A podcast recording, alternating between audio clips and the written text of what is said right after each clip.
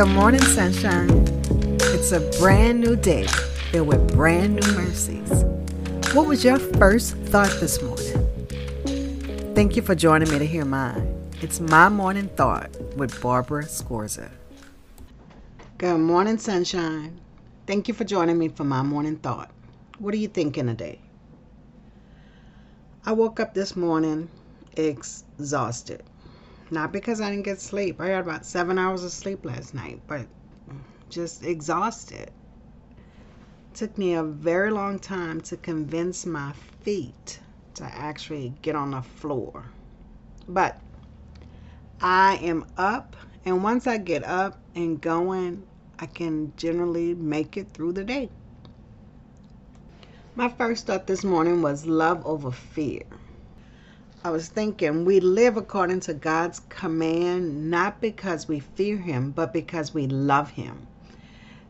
And we accept Him as Lord and Savior of our lives, not because we fear going to heaven, but because we love the fact that He loved us so much that He was willing to sacrifice His life so we could live.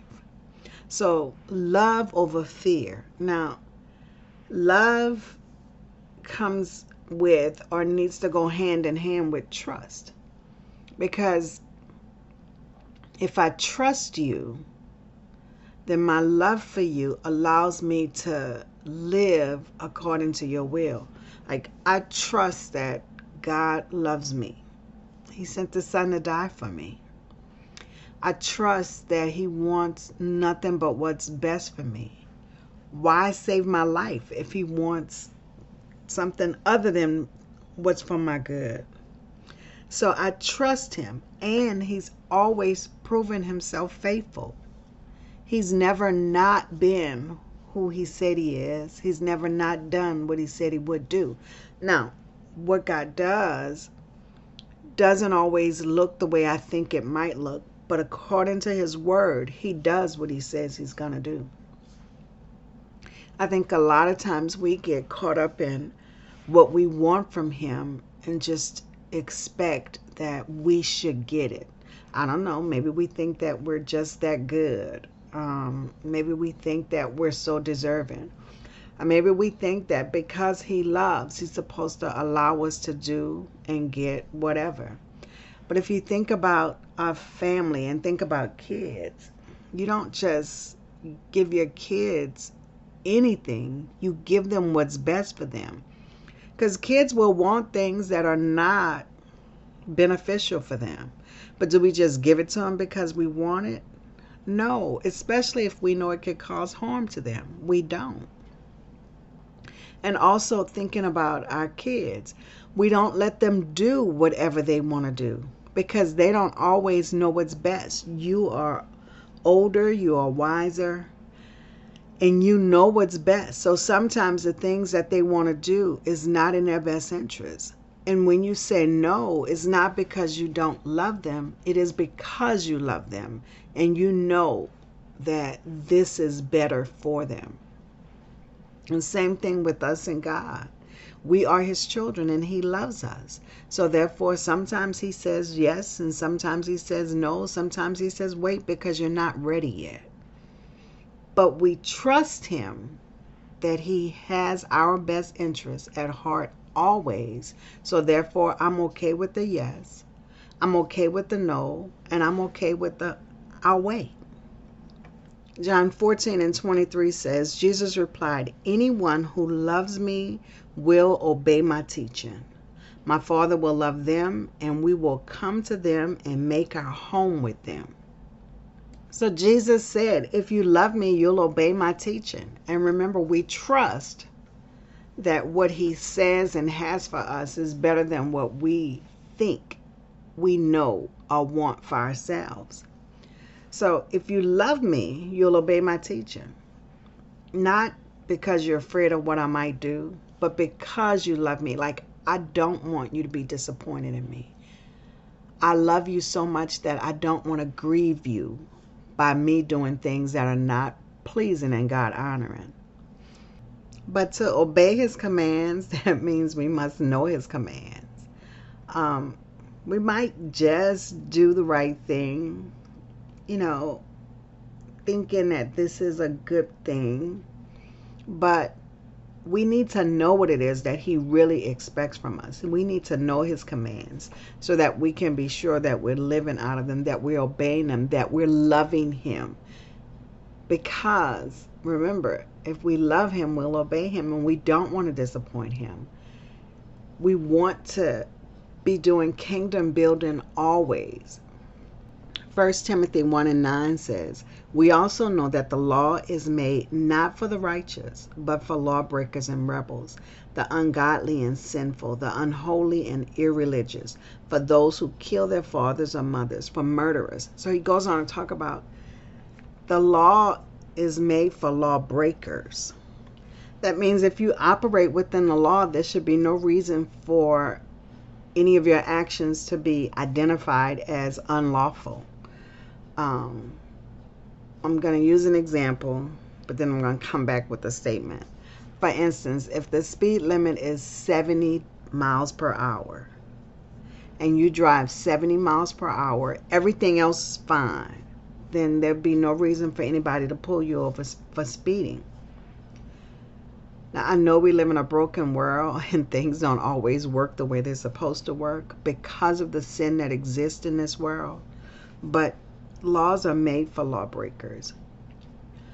So if we live out of love, then we live to do the right thing because we don't want to to grieve God. Verse 5 of that same chapter, 1 Timothy 1, it says, The goal of this commandment is love, which comes from a pure heart and a good conscience with a sincere faith. And the command he's talking about is to stop people from false teaching. Like, don't be giving people the wrong information because if you live under the wrong information, you do the wrong things because you think this is right, this is acceptable. But when you know what God expects from us, then we live under those right situations and assumptions and knowledge. So therefore, we behave accordingly, not grieving God. And it says the goal of this command is love. He said, love, which comes from a pure heart and a good conscience and sincere faith. It all boils down to love. We God loved us so much that he sent his son into the world to take our sin upon him, to die on a cross so that we could live. He took our punishment. But that wasn't the end of it.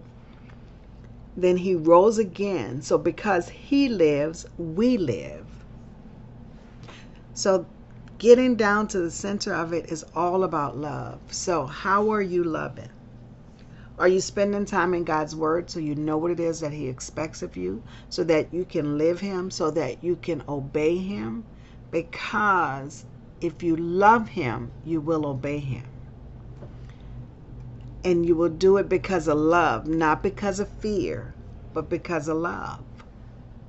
So I want to encourage you today, and I'm encouraging myself to know what it is that God expects of, of us. Let's spend time in His Word. Let's spend time in prayer. Let's surrender our hearts so that we can live by the power of the Holy Spirit, being led by the Holy Spirit to know and to do that which He has called us to because we love Him, not because we're afraid, but because we love and we act out of that love. So, how are you loving? Are you obeying God's command? Do you know His commands? Do you seek to know His commands?